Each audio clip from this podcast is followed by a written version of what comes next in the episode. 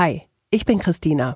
Im echten Leben komme ich aus Bielefeld, arbeite beim Radio. Mein Mann heißt Christoph, mein Kater Kriechbaum. Bei Twitter folge ich vielen spannenden, lustigen, interessanten Menschen. Wie sind die denn im echten Leben? Haben die was zu erzählen? Ich horch mal. Folge 67. Mika Eriksdott hier. Alter. 35. Ich lebe in Mainz. Bei Twitter bin ich äh, Mikas Atelier. Auf einer Skala von 1 bis 10. 10 ist das Beste. Geht's mir gerade? Gerade im Moment 8. Für eine 10 bräuchte ich, wenn wir im Kaffeehaus sitzen würden in Wien. Jetzt so richtig. Twitter ist für mich ganz viel daheim. Wenn ich mutiger wäre, würde ich dann würde ich ganz viel mehr kämpfen in ganz vielen Situationen. Danach riecht meine Kindheit. Spaghetti Bolognese. Darauf freue ich mich wie irre. Alle Freundinnen und Freunde, die ich jetzt ganz lange nicht gesehen habe, übers Gesicht zu schlecken. Ich habe Angst vor sehr vielem. Wirklich ganz viel. Darauf bin ich nicht gerade stolz. Ich habe das Referendariat gemacht.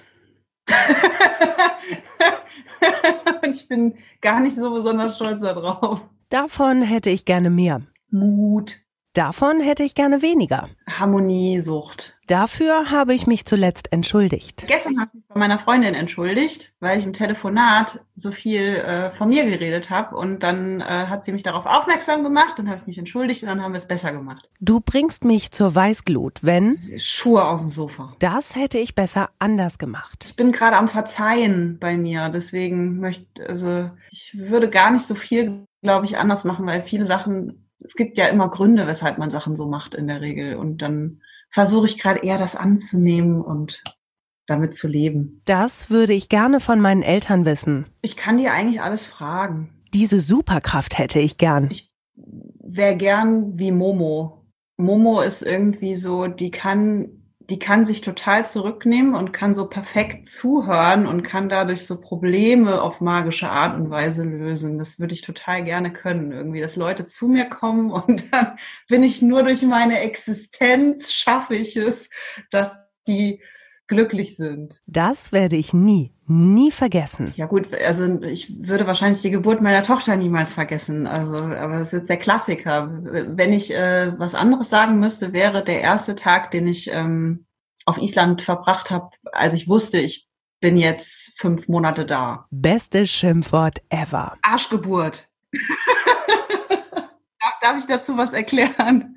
Ich sag das nämlich nie. Also ich habe noch nie in meinem ganzen Leben jemand ernsthaft so beschimpft. Mein bester Freund hat mir mal gesagt, du bist zu nett. Du musst lernen, Leute zu beleidigen. Und dann hat er gesagt, du musst dieses Wort sagen. Und dann haben wir das richtig geübt. Und dann kam irgendwie, dann kam noch jemand anderes dazu, ein paar Tage später, dem ich das erzählt habe. Der sagte dann, ich komme jetzt noch mal durch die Tür und das Erste, was du sagst, ist Arschgeburt.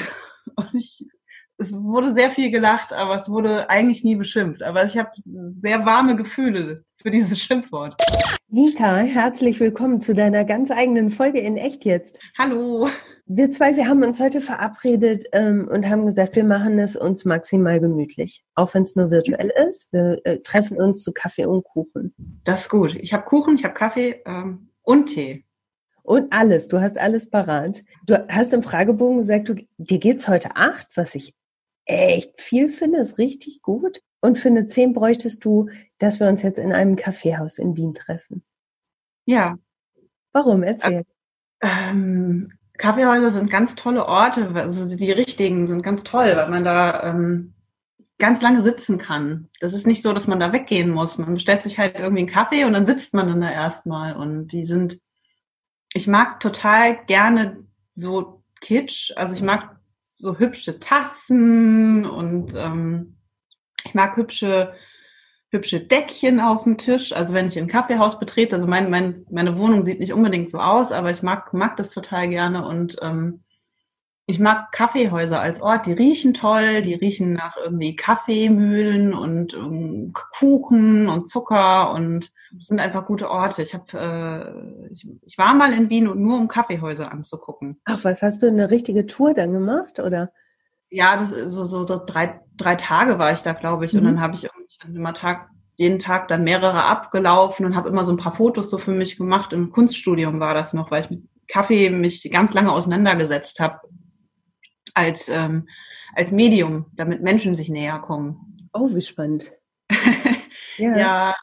es ist eigentlich gar keine richtige Arbeit daraus geworden. Das ist dann, es hat nicht so hingehauen, wie ich das machen wollte dann im Examen. Aber das ist total, also Kaffee ist einfach so ein ultimativ gutes Getränk. Mhm. So ganz großartig und äh, vielleicht hätte ich auch sagen können, dass meine Kindheit nach Kaffee riecht, weil wir nämlich immer zu Oma und Opa sonntags zu Kaffee und Kuchen wirklich so traditionell und dann sind da mhm. alle hingekommen, die Onkels und Tanten und anderen Cousins und ähm, dann hat man so da rumgehangen als Kind und man durfte das ja noch gar nicht trinken, aber mhm. man war ja trotzdem da. Ja, das war immer so das, ähm, ja, irgendwie so verbindende Element, ne? Also da freuten sich dann alle drauf. Ich kann mich noch erinnern an die Kaffeekanne meiner Großmutter, in die der Kaffee dann umgeschüttet wurde und mit einem großen Löffel musste immer noch umgerührt werden. Was? Ja, da, also damit sich irgendwie der starke Kaffee, der unten saß, irgendwie mit dem dünneren von oben verbindet. Zumindest war so das Gefühl. Ja, meine Oma hatte eine, so eine silberne Thermoskanne, so eine mhm. hübsche dann. Tatsächlich, die hatte ich schon fast vergessen. Das ist so ein Deckel, den man so, mhm. so der, der, der, der zischte dann immer so ein bisschen. Ach, und, und meine Oma hatte so einen kleinen Süßstoffbehälter, der aussah wie so ein Pferdewagen aus Glas. Ach Quatsch, echt? Ein kleines Pferdchen mit einem Anhänger und in dem Anhänger war der Süßstoff. Und dann war so eine kleine Minigabel da drin, wo man so einen Süßstoff mit so, oh Gott. Das sind aber wirklich Erinnerungen, da habe ich seit Jahrzehnten nicht dran gedacht. Ähm, meine Oma hatte auch eine, so eine kleine Schatulle, würde ich das nennen, für Süßstoff, mit so, wo du mit so einer Minigabel dir dann eins rausgepickt hast. Ja, wie irre, ne? Mhm. Heute machen wir so Klick, Klick. mit diesem Klick. Und gibt es überhaupt Leute, die Süßstoffe zu sich nehmen? Mhm. Ich habe eine Arbeitskollegin, die ähm, muss immer einen, einen Süßstoff in ihren Kaffee haben, ein, ein Tablettchen. Guck, ich dachte, das wäre schon irgendwie durch. nee, m -m. trinken Leute noch, nehmen sie noch zu sich. Ja, Kaffee, ähm, ich finde auch zum Beispiel das Geräusch einer Kaffeemaschine ist eines der schönsten Geräusche, die es gibt. Ach, wenn das Wasser so am Schluss so rausgezogen wird, dieses ja, und wenn es so blubbert und du weißt ganz genau, in den nächsten Sekunden wird es anfangen, nach Kaffee zu riechen und das ist so mhm. unglaublich behaglich. Ja, das habe ich, also so eine habe ich tatsächlich nicht, weil ich, weil ich den, weil ich da mittlerweile so, so ein kleiner, kleiner Hipster bin mhm. ähm, und dann auch so von Hand so eine Mühle habe und dann äh, hier, das ist meine Karlsbader Kanne da kommt dann so ein Aufsatz drauf und Ui, dann ja. da rein. Also ich habe kein elektrisches Gerät für, für Kaffee herzustellen, mhm. aber, ähm, aber ich kenne das auch noch. Auf Island hatte ich das und das, das war ähm, auch immer total schön. Also es macht voll Spaß, damit Kaffee zu machen. Oder im Urlaub, wenn man dann in so eine Ferienwohnung kommt. Ja. Dann steht die da. Dann ist man direkt daheim. Ja, Kaffee ist unglaublich verbindend, das stimmt. Island ist ein super Stichwort. Erzähl von deiner Zeit dort.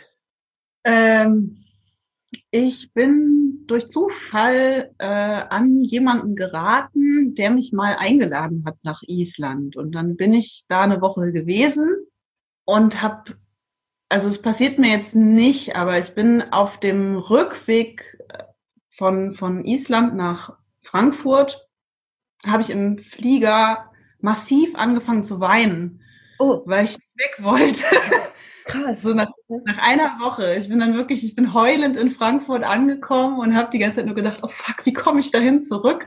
Und dann habe ich in so ganz kurzer Zeit habe ich äh, habe ich mich dann so, weil ich studiert habe damals noch für Erasmus beworben und habe das dann hingekriegt, ein Semester da dann an der Kunsthochschule zu sein wer jetzt so richtig nach Island gereist ist und dann da irgendwie diese vier Wochen ist oder diese drei Wochen und um die Insel fährt und so, das habe ich alles nicht gemacht. Ich habe gar nicht so viel Touri-Shit da gemacht. Ich wollte da einfach nur sein. Ich wollte nur in Reykjavik sein und irgendwie da rumlaufen und mich freuen, dass da das Meer ist überall mhm. und äh, das war ganz toll. Also das war dann ganz toll, da zu sein. Ich war unglaublich dankbar. Ich bin die ersten Tage, bin ich immer so da, da rumgelaufen, habe immer in den Himmel geguckt und habe so wirklich laut ausgesprochen, danke, danke. Oh, war ich so schön. Ja, ja, das war ganz, ganz toll. Und ähm, nach fünf Monaten war es dann leider vorbei. Ähm, und dann war ich nochmal da, ähm, also ein drittes Mal nochmal da für eine gute Woche auf der Abschiedsexkursion von meinem ehemaligen Professor. Vielleicht erzähl doch nochmal von deiner ersten Woche. Ähm, diese allerersten Eindrücke. Was hat die Magie für dich da ausgemacht? ich mag das, dass es so klar ist. Also wir sind da, also das war im März, es war gar nicht die super duper schöne Touri-Zeit oder vielleicht war es auch April, aber es war kein super tolles Wetter. Und da war es natürlich dann entsprechend kalt und wir sind aber dann, haben so ein paar Sachen dann gemacht. Es gibt sowas, das heißt Golden Circle, da fährt man dann halt an einem Tag so verschiedene Punkte ab, die halt relativ nah an Reykjavik dran sind. Und äh, der, den ich da besucht habe, das war äh, ein Deutscher, der zu dem Zeitpunkt da gearbeitet hat. Der hat dann, als ich dann das nächste Mal da war, war der dann schon weg. Der hat, ähm, der hat dann in der Krise, das war damals kurz nach deren Bankenpleite, da mhm. ähm, hat er seinen Job verloren und musste dann weg.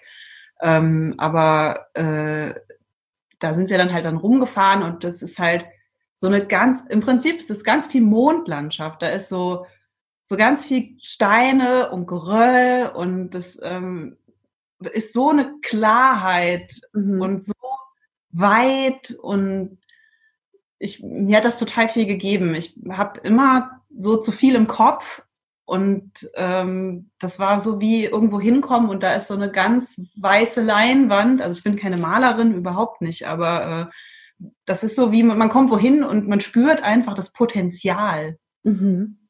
So, und das wollte ich haben. Also da, das wollte ich in meinem Leben eigentlich dann nicht hergeben so schnell und spüren weiterhin.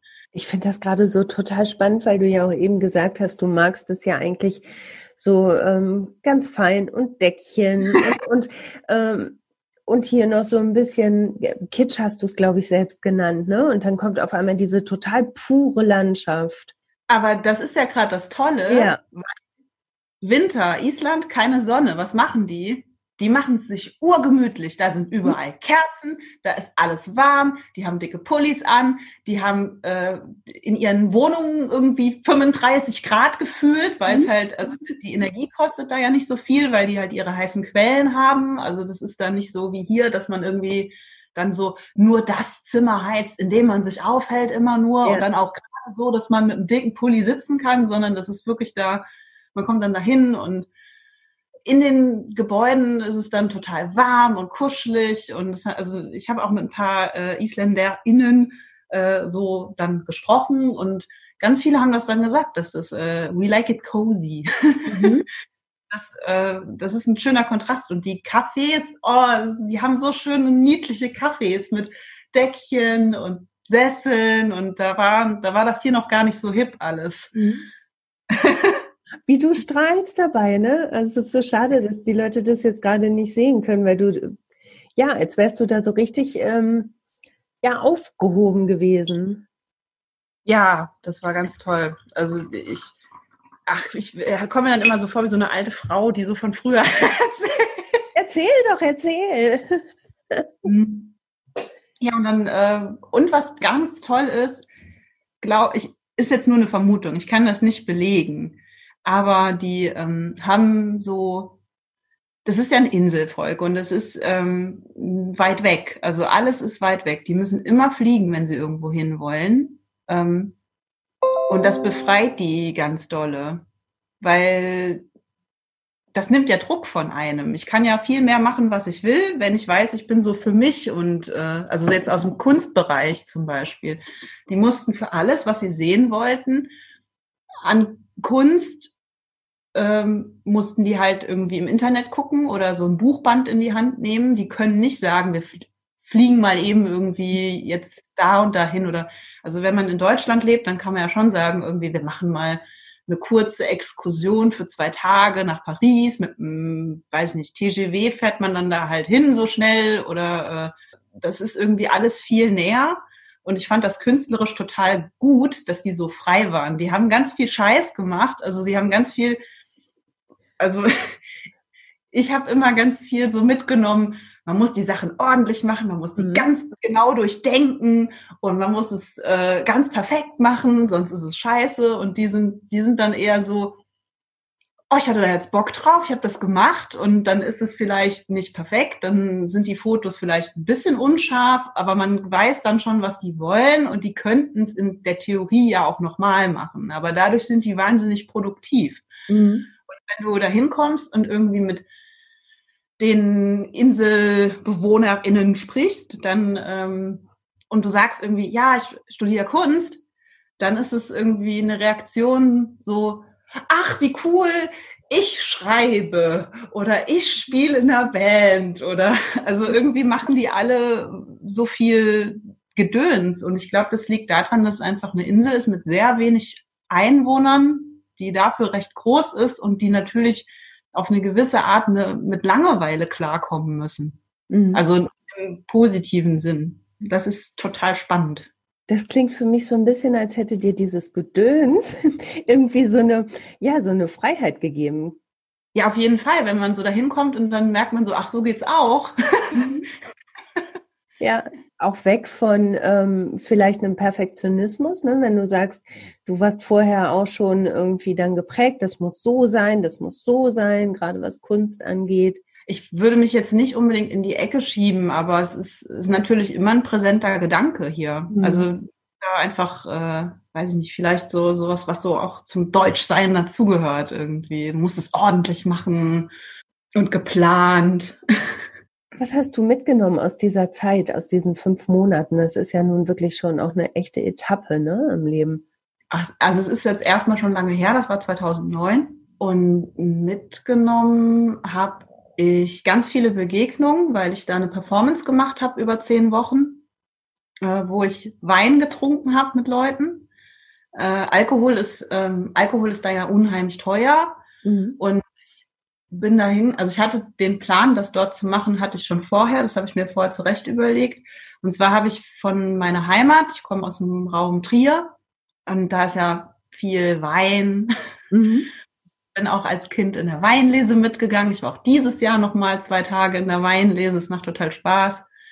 Ähm, und dann habe ich mir Wein schicken lassen von der Heimat nach Island. Ähm, und dann hatte ich so einen Tisch, so einen Klapptisch und habe dann den an verschiedenen Orten immer aufgebaut und stand dann für einen Zeitraum von zwei Stunden stand ich da und auf dem Tisch war so ein Gästebuch und zwei Gläser und eine Flasche halt. Und dann habe ich gewartet, bis mich jemand anspricht. Und dann habe ich die Person eingeladen auf ein Glas Wein. Wie geil ist das denn? Habe ich, ähm, habe ich mich mit der Person unterhalten. Und manchmal haben die ganz schnell getrunken und waren relativ schnell wieder weg. Und manchmal äh, hat man da auch irgendwie eine Stunde gestanden und hat sich unterhalten. Und äh, manchmal kam auch gar niemand, weil ich an einer doofen Stelle stand, so. Mhm. äh, aber es war sehr schön. Also das hat total Spaß gemacht und diese Begegnung, da habe ich einige Sachen mitgenommen. Vielleicht jetzt nicht unbedingt als Weisheit, aber es war schön und ich fand die Geste gut, in ein fremdes Land zu gehen und da was von mir mitzunehmen und die dann in ihrem eigenen Land irgendwie auch einzuladen, weil äh, ist jetzt vielleicht, kann ich natürlich nicht beweisen, aber ich gehe mal davon aus, dass der gemeine isländische Mensch jetzt nicht unbedingt so viel von Wein versteht, weil mhm. ja, also ja.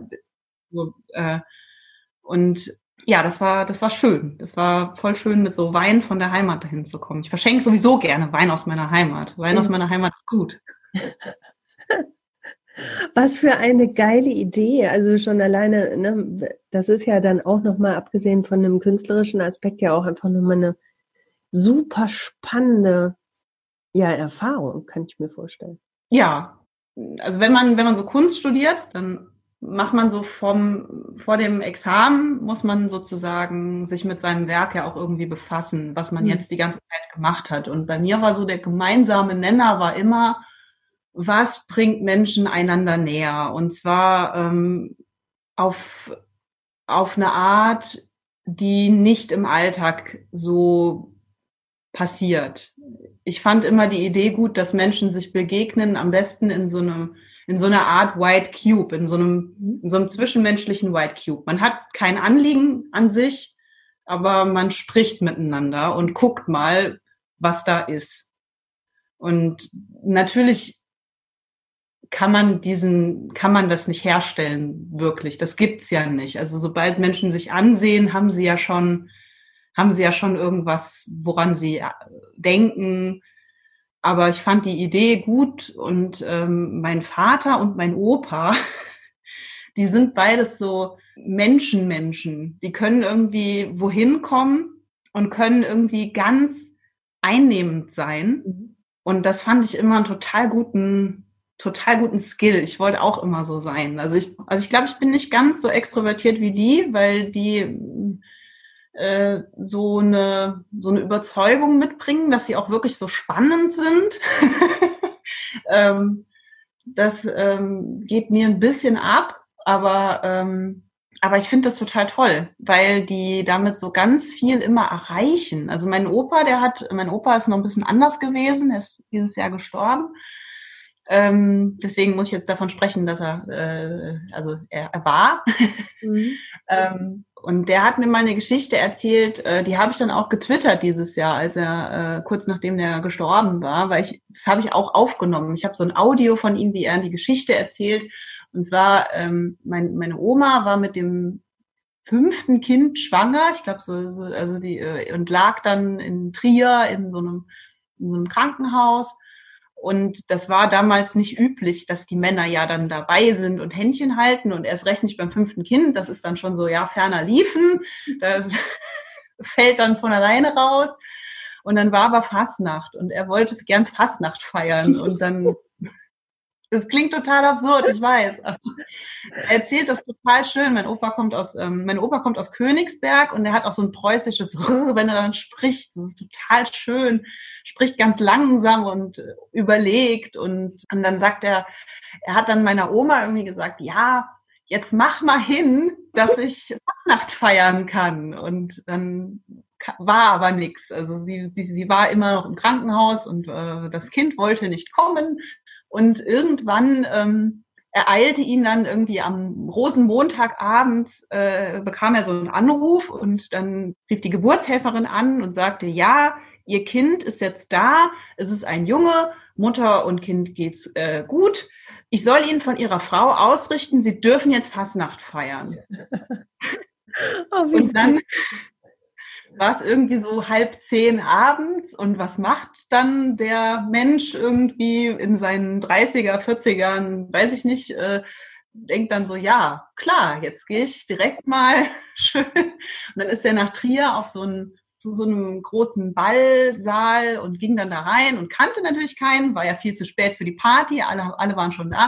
Und dann hat er sich einfach an die Bar gestellt und rumgeguckt und hat dann einen Mann gesehen, der war alleine und saß saß alleine irgendwie da rum. Und dann hat er, ist er zu dem hin und hat dann irgendwie gesagt, ja, Mensch, wer bist du denn, dass ich dich hier treffe? Und dann hat der andere irgendwie mehr oder weniger reagiert, so, ja, ich kenne sie doch gar nicht. Wie, du kennst mich nicht? Komm hier, Wein, wir trinken jetzt. Und, und dann hat der, ähm, der Mann, äh, nachdem sie dann anscheinend sehr betrunken waren, dann ganz zum Schluss zu ihm gesagt, ach, es tut mir leid, dass ich dich nicht gleich erkannt habe. Also das ist natürlich jetzt auch. Nein, oh, wie geil. Es ist natürlich sehr betrunkenes Gerede, mhm. aber ich fand irgendwie so dieses, ich mochte immer die Idee, dass man sich Leuten so, so hingibt und dann guckt, was passiert und dann hat man irgendwie einen besonderen Moment. Also die sind, glaube ich, auch nicht Freunde geworden dann so, aber ähm, sie hatten niemanden und, und man steht dann so, so zu seinem Bedürfnis was wir gerade ja auch alle so haben. Wir haben ja gerade mhm. das Bedürfnis nach Menschen, so ganz mhm. intensiv. Wir wollen irgendwie Menschen haben und, und mit denen sein. Und das fand ich, die Idee fand ich immer gut, wenn das so für sich alleine steht. Ich beschäftige mich mit Menschen, weil ich Menschen gut finde. Mhm. Ich weiß, man ist auf Twitter oft ein bisschen alleine damit, weil, mhm. weil, weil, weil es da so in ist, ähm, Menschen zu hassen ich mache das auch manchmal. Ähm, ich ärgere mich natürlich auch über die, aber so grundlegend habe ich schon Bock auf die. Mhm.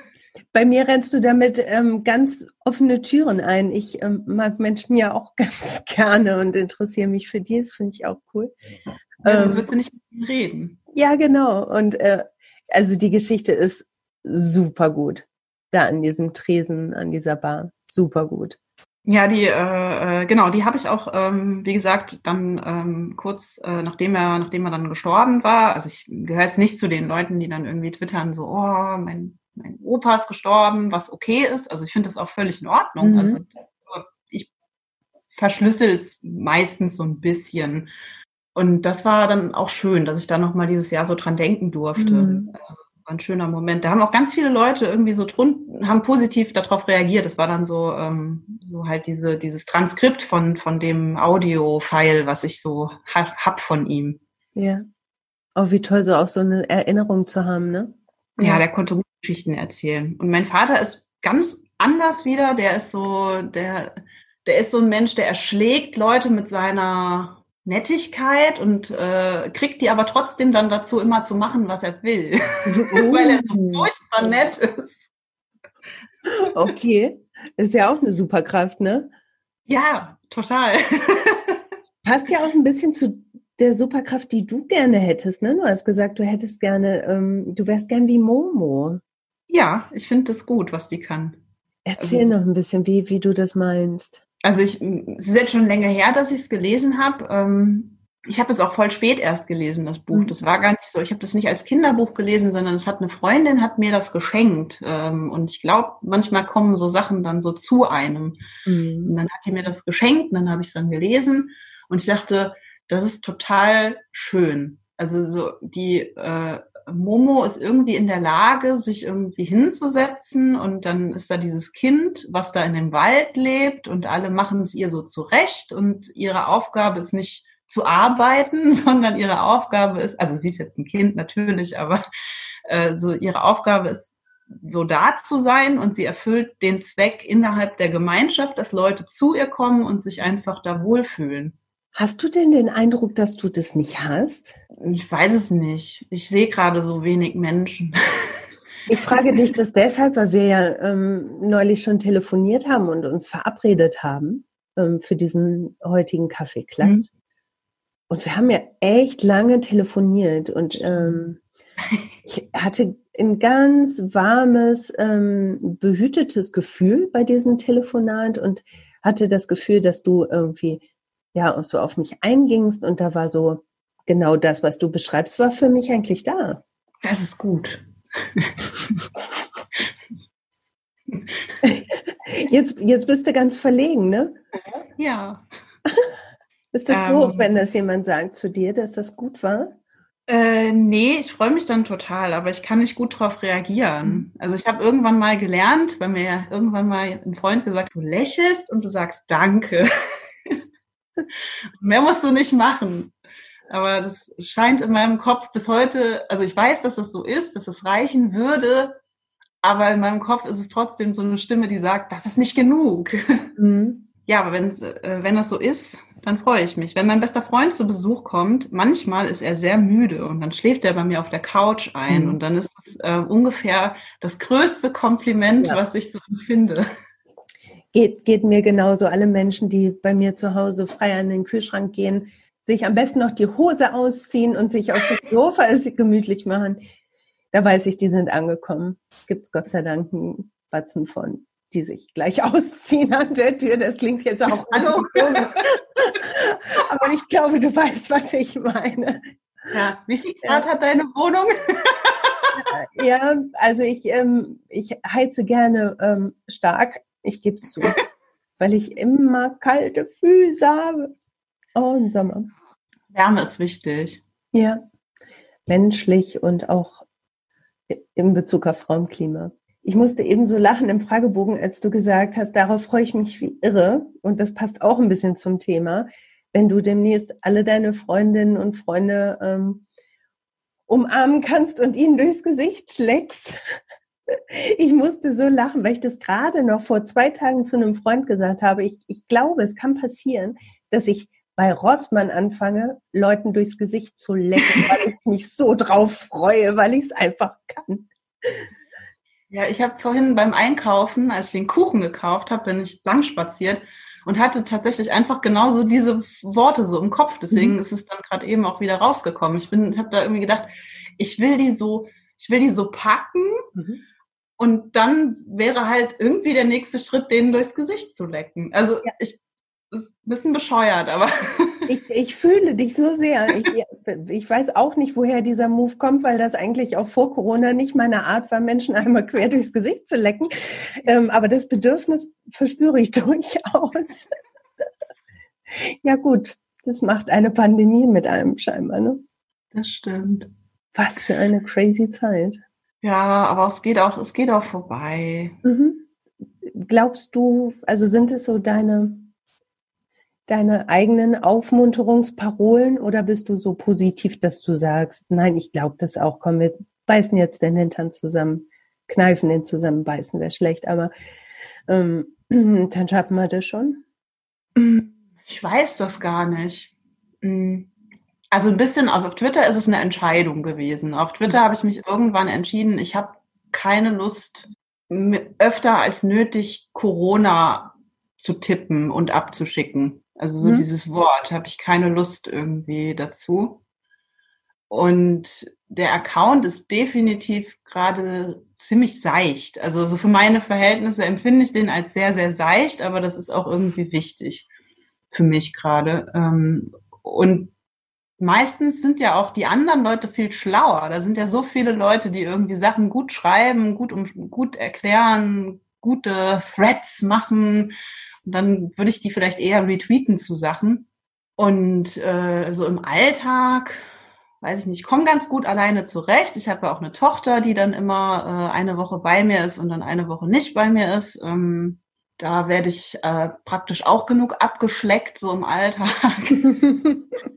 ich, ich weiß nicht, ich versuch's. Also ich versuche tatsächlich einfach so positiv zu sein. Das ist manchmal ist es wahrscheinlich äh, gespielt.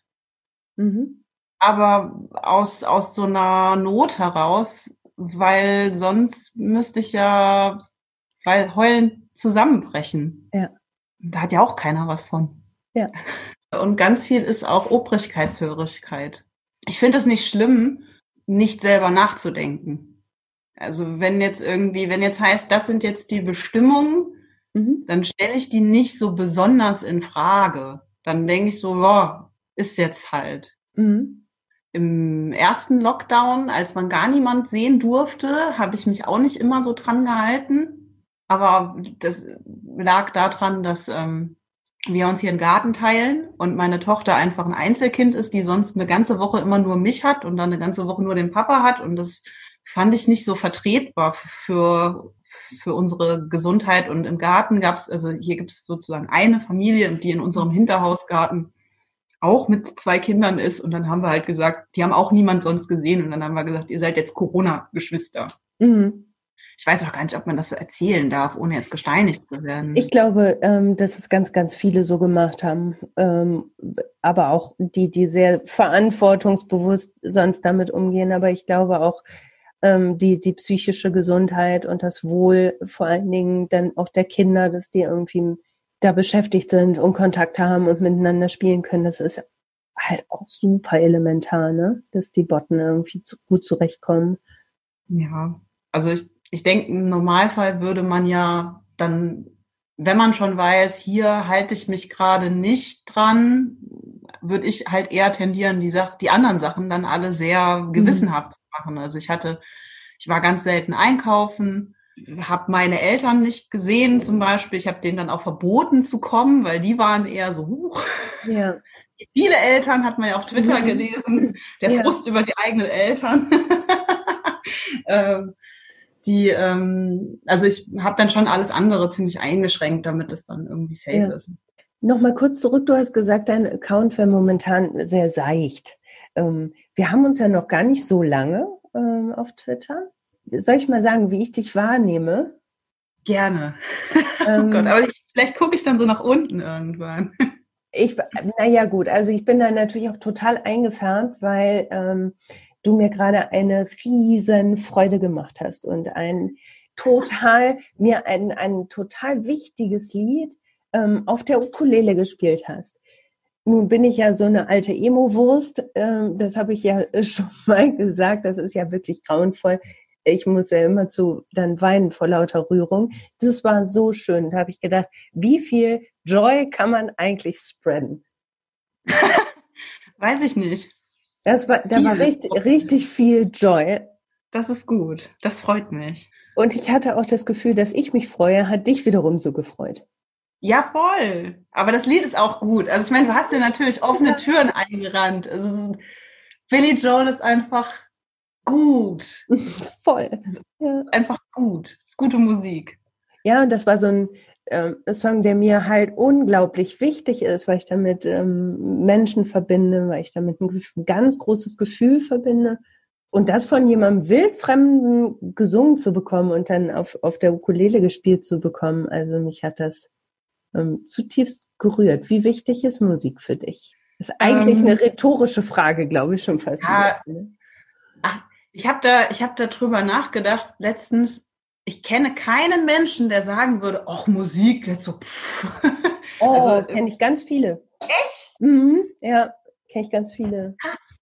Ja dass ich jetzt gerade auf, auf Twitter so viel Musik mache, ist was, äh, was, was, was, was mich total glücklich macht. Und ich mache das, weil, weil ich irgendwann entschieden habe, ich muss das selber machen. Mhm. Ähm, ich habe mir früher, ich wollte immer singen. Ich wollte mein ganzes Leben lang immer singen. Also ich habe dann auch irgendwie im Schulchor gesungen. Ich habe irgendwie in so Musicals mitgemacht in der Schule und im Studium und und mich hat immer geärgert, dass ich angewiesen bin auf Leute, die Musik für mich machen. Mhm. Also Gitarre habe ich nie gemeistert, also ich konnte das nie besonders gut und auch erst recht nicht so, dass ich denke, ich könnte das jetzt vor Leuten machen. Und dann habe ich äh, intuitiv, mein Vater ist Musiker, äh, und dann hat Daddy's Girl natürlich irgendwie Boyfriends gesucht, die äh, Musik machen. oh Gott. Ja, ja, gut, so ist es. Mhm. Und äh, nach meiner Scheidung habe ich dann äh, entschieden, ich werde jetzt mein, ein, mein eigener Musiker. Das gehörte so zur Emanzipation dazu, weil ich dann, da war ich dann mit einem, mit einem Musiker verheiratet ähm, und es hat mich, äh, es war auch nicht das, was, was, was ich eigentlich wollte, weil das, also so zumindest in dem Punkt. Und dann habe ich so ganz langsam angefangen und dann wurde das immer mehr und ganz am Anfang habe ich auf Twitter auch nie was mit Video gemacht. Das habe ich dann irgendwie immer so mit schwarzem Video aufgenommen, nur so mit Musik und dann ganz selten. Und dieses Jahr habe ich an meinem Geburtstag, der fiel dann genau nach dem Lockdown, äh, habe ich äh, Leute eingeladen, nicht viele. Und wir haben draußen, also das war so ganz kurz, ich habe so hier einen Ort in Mainz gefunden, in einem Park, wo man sich mit Entfernung einander begegnen kann und wo sowas ähnliches ist wie eine Bühne. Und dann habe ich halt irgendwie so drei Haushalten Bescheid gesagt, so meine, meine allerbesten, engsten Menschen. Ich habe gesagt, hey, ich ähm, äh, werde am so und so vielen, so und so vielen, um so und so viel Uhr bin ich da und da und dann mache ich Musik und ich habe Geburtstag und ich würde mir wünschen von euch, dass ihr kommt und es euch anhört. Und äh, dann habe ich meinen Freischwimmer gemacht. Und als ich das meinen Eltern dann so erzählt habe, ähm, hat mich total gewundert, dass die dann gesagt haben, die riefen dann am nächsten Tag wieder zurück und haben dann gesagt, ja, wir kommen dann auch. hm. Das war dann sehr aufregend, weil ich so viel ähm, Aufmerksamkeit fällt mir schwer auf, auszuhalten. Mhm. Also wenn man dann da steht und dann ganz alleine da steht und dann ähm, sind dann Leute um einen rum. Ich fühle das dann immer sehr, dass ich denen jetzt ihre Zeit nehme. Also mhm. Mhm. Ähm, das war total schwierig. Ich habe auch gar nicht alle Lieder gespielt, dann die ich äh, spielen hätte können. Ich habe dann irgendwann bin ich eingeknickt und habe dann gesagt, ja, das war's. Aber seitdem habe ich äh, habe ich äh, meinen Freischwimmer für mich gemacht mhm. jetzt. Habe alleine wo gestanden und habe Musik gemacht und jetzt ähm, kann ich das. ah, super gut.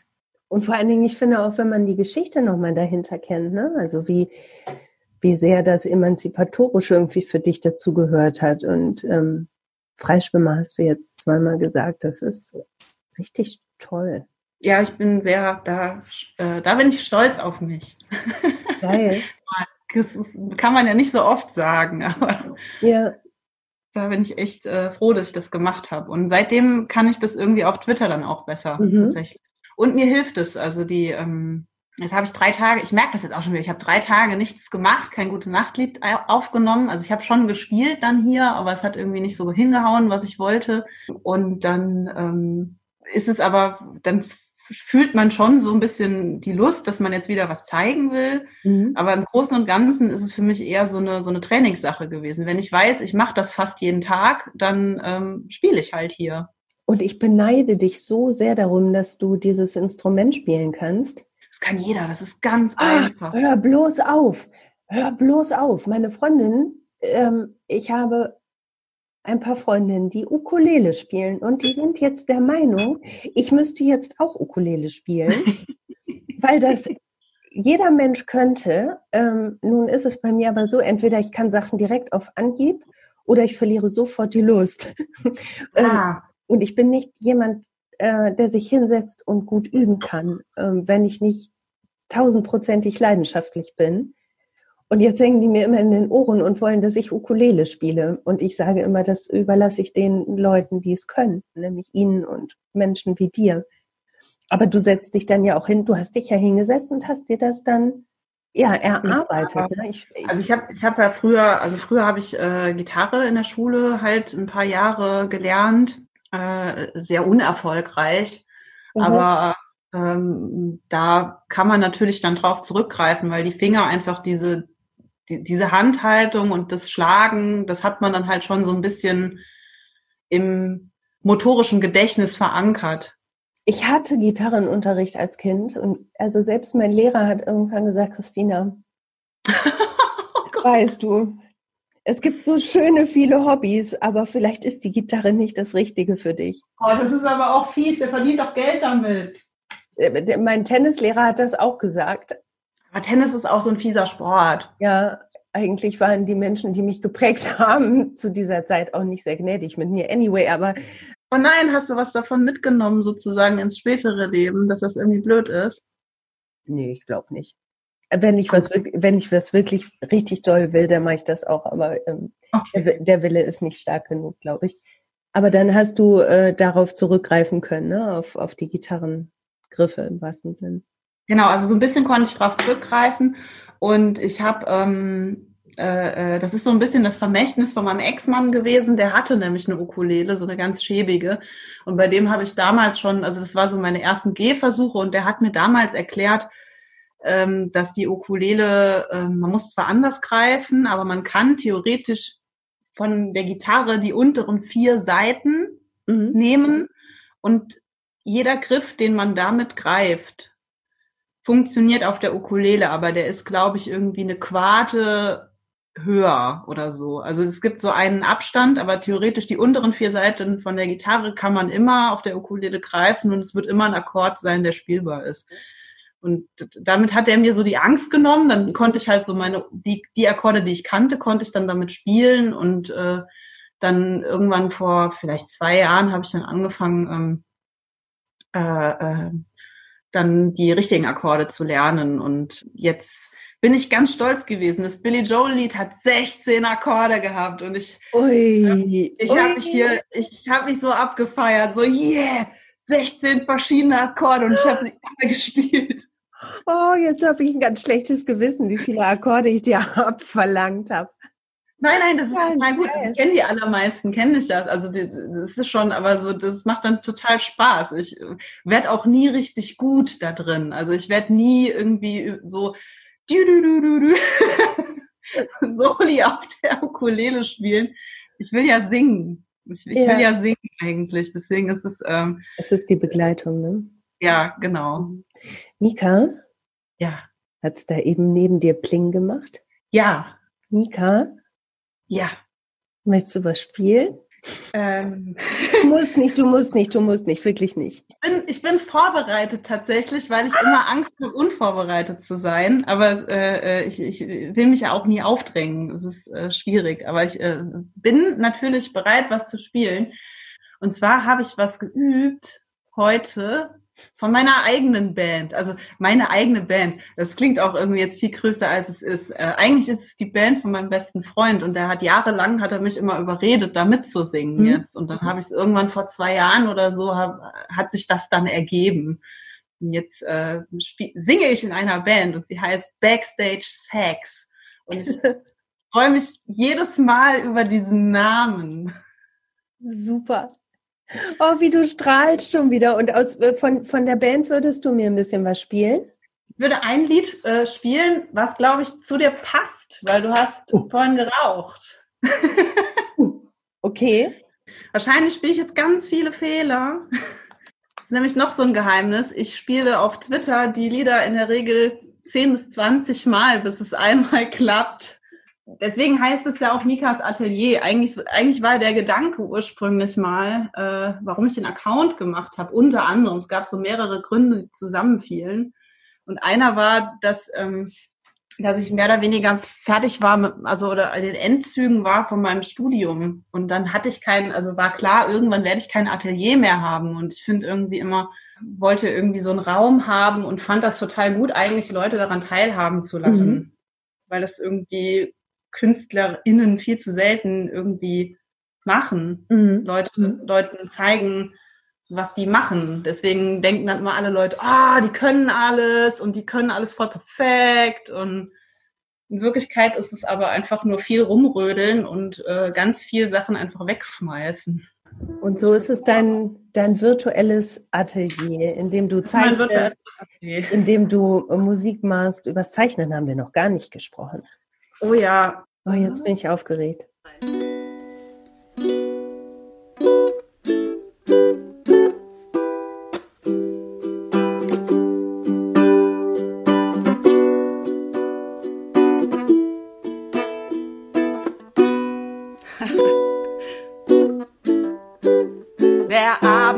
schon spät, das letzte Glas wird langsam leer. Die Gespräche taugen auch schon lang nichts mehr. Bis auf uns drei hier in der Klause sind schon alle lang zu Hause, weil schon morgen früh das Leben weitergeht. In so Momenten frag ich mich, Ungeachtet von uns Zechern stehen gestapelt Aschenbecher.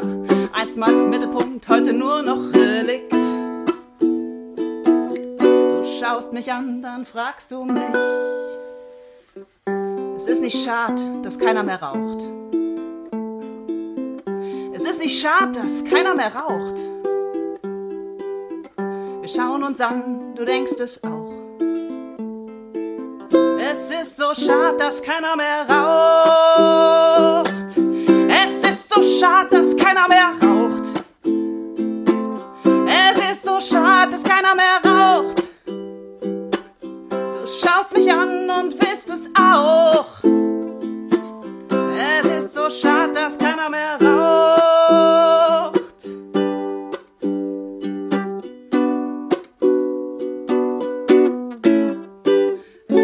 Schon nach den ersten zwei Getränken musste ich ständig daran denken, wo krieg ich jetzt bloß ne Zigarette her? Aber da ich nicht mehr rauch, so wie alle noch sind heute Abend wieder alle Schachteln leer. In so Momenten frag ich mich, draußen ein einsames Herz, ganz allein in seinem Schmerz, niemand da, der gemeinsam draußen raucht. Es atmet aus und fragt sich auch, es ist nicht schad, dass keiner mehr raucht ist nicht schad, dass keiner mehr raucht. Wir schauen uns an, du denkst es auch. Es ist so schad, dass keiner mehr raucht. Es ist so schad, dass keiner mehr raucht. Es ist so schad, dass keiner mehr raucht.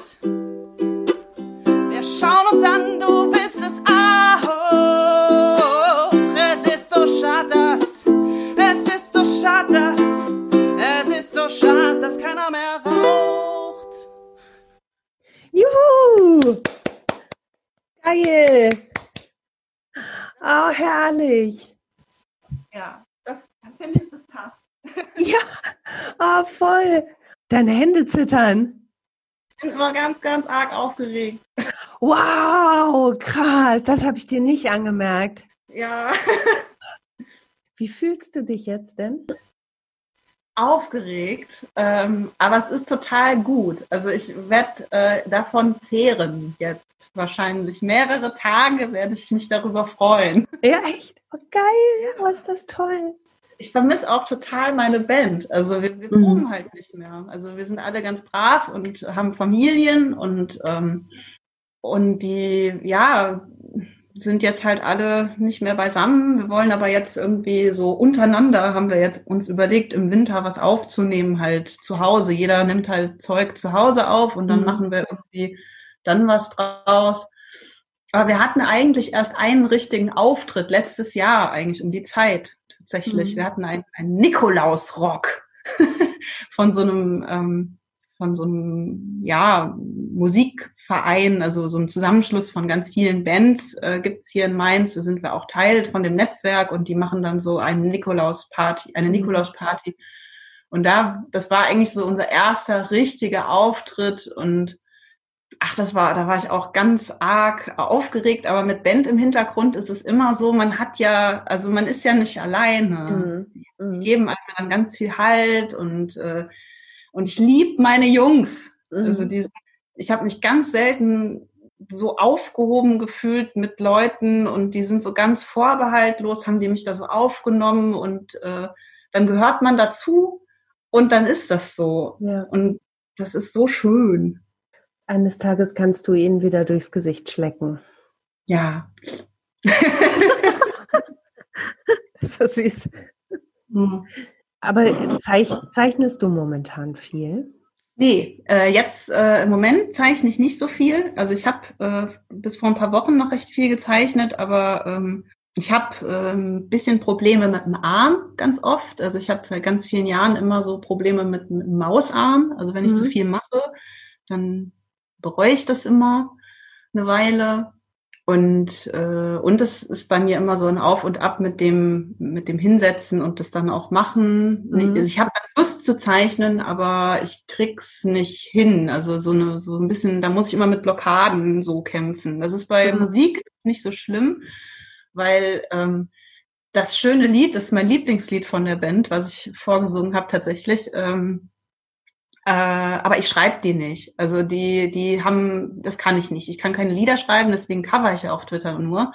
Mhm. Ähm, und dann ist es so eine Erlösung, weil man kann ja was machen, vielleicht so ein bisschen auf eine kreative Art, aber mhm. nimmt einem ja auch, wird ja einem viel abgenommen. Und ähm, beim Zeichnen ist es irgendwie, bin ich mehr darauf angewiesen, dass ich da so frei bin im Innern und wenn viel privat gerade läuft, ähm, dann ist das ganz schnell weg. Mhm. Dann verliert sich das. Aber es ja. kommt auch wieder. Das ist auch so ein Talent, was ich so bewundere. Also auch, auch da liegt mir nichts ferner als, also zeichnen können, das ist für mich so eine, ja, so eine Gabe. Stehe ich immer wirklich staunend vor, was, Menschen wie du, was ihr aufs Papier bringt. Also hast du es irgendwann für dich entdeckt, dass das gut geht oder ähm, wie stelle ich mir das hm. vor? Ich habe überhaupt gar kein Gefühl dafür, wie es ist, wenn man so ein Talent hat. Viel machen. Also die, mhm. ähm, ich habe als Kind schon immer gezeichnet und ich habe immer Zeichentrickfilme geguckt. Also mhm. die, also es haben wahrscheinlich alle Kinder, aber bei mir war es echt eine harte Obsession und ich habe bis in die Jugend hinein im Prinzip richtige Filme verweigert. Mhm. Die, äh, das hat mich nicht, nicht so nicht so angezogen. Ich wollte immer, ich wollte immer Zeichentrick um mich rum haben und und habe das dann auch irgendwie dann halt immer so nachgezeichnet, äh, tausendmal. Weiß ich nicht, es gibt bei irgendeinem Werner-Film gibt es dieses Schwein, was irgendwann aus so einem Autofenster wie so ein Hund rausguckt. Mhm. Und ich glaube, dieses Schwein habe ich meiner besten Freundin aus der Schulzeit, die es auch immer noch gibt. Äh, mhm. Jetzt, äh, die zeichnet auch so viel und da, wir haben, ich glaube, dieses Schwein in allen Tierformen, also diese, diese, die gleiche Position und dann aber als Giraffe, als Löwe, als Katze, als Hund, als Maus, einfach irgendwie manisch das so durchgezogen. Und dann mit äh, 14 habe ich entdeckt, dass es äh, in Trier einen Comicladen gibt und mhm. habe entdeckt, dass ähm, die Sachen, die ich total gerne in Bewegtbildern gucke, ich mir als Comic kaufen kann. Und dann war ich, ja, das war so, das war so der heilige Gral damals, weil dann das, das Dumme bei bewegten Bildern ist natürlich, dass man nicht wirklich das nehmen kann und rausnehmen kann und dann so nah angucken kann, bis man das erfasst hat, was da wirklich ist. Und dann hatte ich halt Sachen, die ich aufschlagen kann und die kann ich so richtig anfassen. Ich kann da mhm. ganz nah ran. Ich kann das Bild fünf Minuten angucken. Ich kann versuchen rauszufinden, wie es gemacht ist. Und das war ganz toll. Äh, und dann habe ich ganz lange im Comicladen gearbeitet. Echt? ja. ja, ich war da erst Kundin und äh, bin da bin aber irgendwie gut klargekommen mit dem Chef und mit den Leuten, die da sonst angestellt waren. Und dann äh, habe ich, äh, wollte der mich eigentlich schon mit 14 im Prinzip anstellen, so als erster Job. Und dann mhm. haben meine Eltern gesagt, nö, du bist 14, du arbeitest jetzt noch nicht. Und dann mit 15 habe ich aber immer noch gebettelt und äh, dann haben sie gesagt, na gut. Und dann äh, habe ich da irgendwie immer samstags im Comicladen gearbeitet und bis ins Anfang, bis, bis, bis so 20 mhm. ich da Gibt es eine Figur, die dir ganz nah ist? Comicfigur? Ja, ich, also ich bin, bin so ein Manga-Mädchen. Mhm. es gibt einen, einen Comic, den lese ich immer wieder von, von einer Zeichnerin, einer japanischen, die heißt Ayasawa. Der Comic heißt Nana und der handelt von zwei Freundinnen, die beide Nana heißen. Die eine ist Punkmusikerin und die andere ist man weiß es gar nicht so genau. Das ist so eine, die eigentlich keine Ahnung hat, was sie werden will und mhm. ähm, die aber, die, alle mögen die irgendwie und sie selber macht sich aber immer fertig, weil sie eigentlich nicht so eine Leidenschaft hat wie die anderen. Das ist jetzt ganz verkürzt natürlich. Ähm, das fühle ich so hart. Mhm. so dieses, man könnte irgendwie so viel vielleicht, aber es reicht halt nicht für das, also es gibt immer irgendwelche Leute, die das noch viel besser machen und viel intensiver machen und man selber hat irgendwie nur so sich selbst anzubieten und man kriegt gar nicht mit, dass das eigentlich reicht. Volles Met. Das reicht doch sowas von volles Met. Ja, aber, aber man hat ja einfach so seine, seine mhm. Baustellen. Ja, voll. Und, mhm. äh, oh, ich weiß gar nicht, das ist oh, voll, voll, voll Psycho. Ähm, meine beste Freundin ähm, aus der Schulzeit, bei der überlege ich heute noch manchmal, was die mit mir will. Und die mhm. hält es jetzt schon seit 25 Jahren mit mir aus. Mhm. Und trotzdem frage ich mich ganz oft so, was habe ich der eigentlich zu geben? Die kommt mhm. klar, die ist gut in dem, was sie tut, die schafft irgendwie so ihr Leben und dann habe ich immer so das Gefühl, die schleift mich so mit, aber wahrscheinlich ist es in echt gar nicht so, aber man macht sich das so, hat das halt so in sich. Ich fühle das so sehr. ja. Großes Herz dafür. Kleiner 3, 4, 5. Und das ist ehrlich, das ist. Zeichen 11. Also ehrlich. Und es ist so bekloppt, ne? Also wir kennen uns ja jetzt nur noch nicht lange. Ich gucke von außen auf dich drauf und, und ähm, hab große Augen und denke, boah, krass. Ähm, und dann guckt man wieder auf sich selbst, was kannst du eigentlich, was bist du eigentlich? So ein Scheiß. Ich, also, ne, du hast ja im Fragebogen auch gesagt, du bist gerade dabei, dir irgendwie zu verzeihen mit manchen Sachen. Und ich bin gerade dabei, ähm, auch mal zu sagen, nein, das ist richtig gut. Das ist richtig gut. Und das ja, voll. würde ich, würde ich mir für dich auch wünschen. Ja, aber ja, es kommt ja irgendwann noch. Aber guck mal, ey, das ist jetzt die 67. Folge von dem Podcast, die du aufnimmst. Mhm. In wie vielen Jahren? Zwei? Mhm. Drei? Mhm. Zwei. Nicht dann. Zwei. Guck mal, ey, die Konstanz. Ja, ne, oder auch andere Sachen so im, im Leben, wo, wo du denkst, ach, naja, es reicht nicht. Doch, das reicht, das ist gut. Na, sich das dann mal irgendwie so Mantra ähnlich aufzusagen und zu sagen, ich sag das jetzt so lange, bis ich es fühle. Punkt. ja, das müsste man so über seinem Spiegel irgendwie so direkt morgens das erste, was dann so über dem Gesicht im ja. Spiegel so draufgedruckt erscheint. Ja. Alto Billy und wie viele Zweiflerinnen und Zweifler ähm, habe ich in diesen zwei Jahren schon getroffen, als so Menschen, wo ich denke, meine Güte, das muss doch alles nicht sein. Lass das. ja. Hm, aber so ist das es. Das stimmt. Aber das ist das Gute an Twitter. Da sind irgendwie mhm. die ganzen Gescheiterten. die vermeintlich Gescheiterten. So gute, gute Leute dabei, die sich selbst gar nicht genug wertschätzen. Vielleicht üben wir das einfach. Ja, Selbsthilfegruppe. Ja, voll. Und äh, am besten macht man das mit Musiküberleitung zu Twisco-Fieber. Ja, ja, Twisco-Fieber. Ich saß vor vielen Jahren recht frisch getrennt mit einem kleinen Kind äh, in einer kleinen Wohnung und äh, hatte nicht die Möglichkeit auszugehen weil das nicht möglich war mit kleinem Kind oder äh, ich diesen Kampf mit BabysitterInnen oder so irgendwie rumschieben mit Kind wollte ich nicht führen. Also und dann habe ich halt gedacht, wie kann ich, wie kann ich aber trotzdem irgendwie ausgehen? Und dann ähm, habe ich überlegt, weil damals, glaube ich, Schläferz irgendwie schon so ein Ding war auf Twitter, wo ich dachte, ja, die gucken ja jetzt alle gleichzeitig einen Film und twittern darüber. Das müsste ja eigentlich auch mit Musik gehen.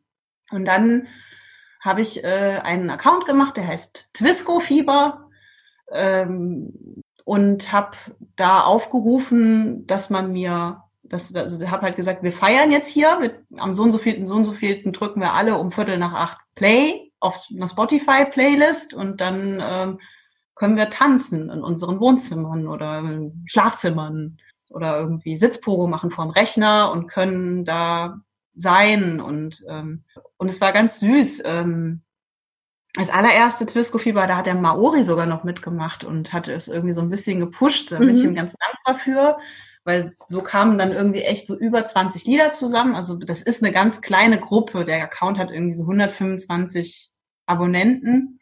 Und dann haben wir aber irgendwie einen ganz tollen Abend verlebt. Also ich war recht betrunken für meine Verhältnisse. Und es war ganz toll. Und ich äh, schreibe dann halt immer irgendwie, also die, die Leute wünschen sich was und ich schreibe dann halt immer dann dazu, wer sich jetzt welchen Song gewünscht hat, von welcher Band. Und manchmal sagen die auch noch was dazu. Die sagen dann irgendwie, ja, den Song habe ich auf der Party 1993 gehört und äh, habe meinen Schuh verloren beim Tanzen. Das habe ich jetzt erfunden, aber so in etwa. Also manchmal kommen so total süße Sachen und das ist total schön, weil das äh, das Einzige, was wir im Prinzip immer so sagen, und da haben, das kam noch nie vor, dass irgendjemand ein Lied schlecht gemacht hat. Also mhm. wir hören da irgendwie Hip-Hop und das nächste Lied ist Death Metal und trotzdem alle hören es durch. Wer es nicht mag, geht sich vielleicht ein Bier holen oder geht irgendwie auf Toilette oder was weiß ich, was die halt machen. Ja. Was läuft so durch und irgendwie ähm, ist es so ein ganz flauschiger Abend, weil mhm. alle sich irgendwie im, im Arm haben und sagen, wir haben einfach Bock zu feiern und wir finden das jetzt alle gut, aus Prinzip. Und ja, dann tanzen cool. wir. Und das ist super, super schön. Kuratiert wird die Playlist übrigens nicht. Ich nehme das so, wie es kommt und packe ja. es da rein. Geil, ich mache das immer so chronologisch. Hm. Und äh, ja, und, und dann äh, gibt's ganz schlechte DJ-Sprüche halt irgendwie. dann bei je, also so Tweets bei jedem Lied und äh, also ich tanze, normalerweise tanze ich dabei als einzige nicht, weil ich die ganze Zeit dann da versuche, irgendwie mit drei Tabs irgendwie zu schieben ja. und äh, aber es ist ganz, ganz toll und macht furchtbar viel Spaß. Und jetzt hat aber der äh, äh einen, einen äh, das, das Storch, ich will es jetzt richtig sagen, das Storch, äh, ähm, der heißt, der Account heißt Storch Kalif oder Kalif Storch 25 oder so, ich hoffe, es ist richtig, äh, der übernimmt das jetzt, mhm. ähm, weil der mich, äh, der Account hat mich einfach angeschrieben und hat dann gefragt, ja, mh, hm, mach doch noch mal eins. Und dann habe ich gesagt, ja, ist gerade ein bisschen schwierig. Und dann äh, hat er hat er mich gefragt, ob er mit seinem Account sowas machen darf. Und dann, dann habe ich irgendwie einen Tag überlegt und habe gedacht, warum soll der das nicht eigentlich machen? Es ist eigentlich viel cooler, mhm. wenn das öfter stattfindet. Jetzt findet das statt am Samstag. Also ich weiß nicht, ob der Podcast dann schon da wäre. Der ist dann schon da. Der ist dann schon da. Sag doch mal das, einmal das Datum. Samstag ist der 12. Der 12.12. .12. jetzt, ja, genau. Super. Am Samstag okay. findet. Die Uhrzeit hat, äh, ist allerdings noch nicht bekannt gegeben. Die fehlt noch ein bisschen, also wann, wann Play gedrückt wird. Aber ähm, im, Moment läuft, im Moment läuft das Songgate, ist offen und man kann sich da jetzt Sachen wünschen. Und das Thema ist, ist das noch Punkrock?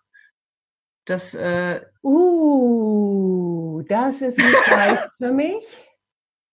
Aber ich habe schon gesagt, ich, ich bin ja auf jeden Fall dabei. Ähm, vielleicht fällt mir was ein. Ja, ich habe meinen Wunsch schon geäußert. Ähm, kann sein, dass ich mich damit ein bisschen in die Nesseln setze, aber es muss sein.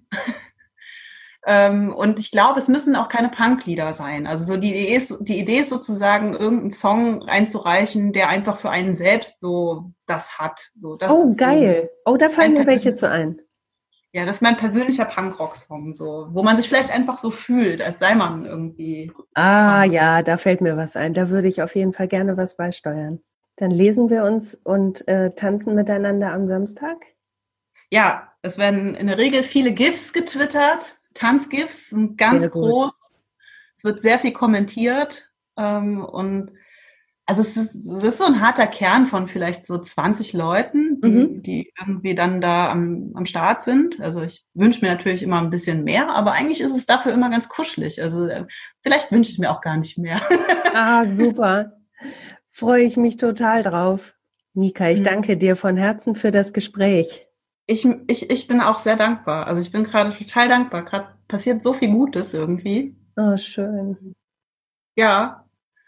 Jetzt habe ich ein bisschen Angst, dass irgendwann dann das große böse Ende kommt. Nein, nein, nicht dran denken. Weg damit. ja. Es bleibt jetzt einfach für immer gut. Die gute Energie bleibt. Wollen wir, wollen wir das verabreden? Ja, das verabreden wir.